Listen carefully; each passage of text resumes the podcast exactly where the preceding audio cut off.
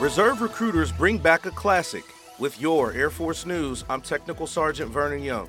The Air Force Reserve is looking for recruits to fill critical positions, and one of the incentives they're offering is a reinvigorated student loan repayment program. Recruiters have been learning about the long standing but underutilized benefit.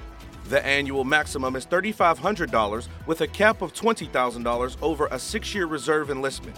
On average, qualifying reservists get about $2,800 per year. Members have to file annually for the benefit with their local education office.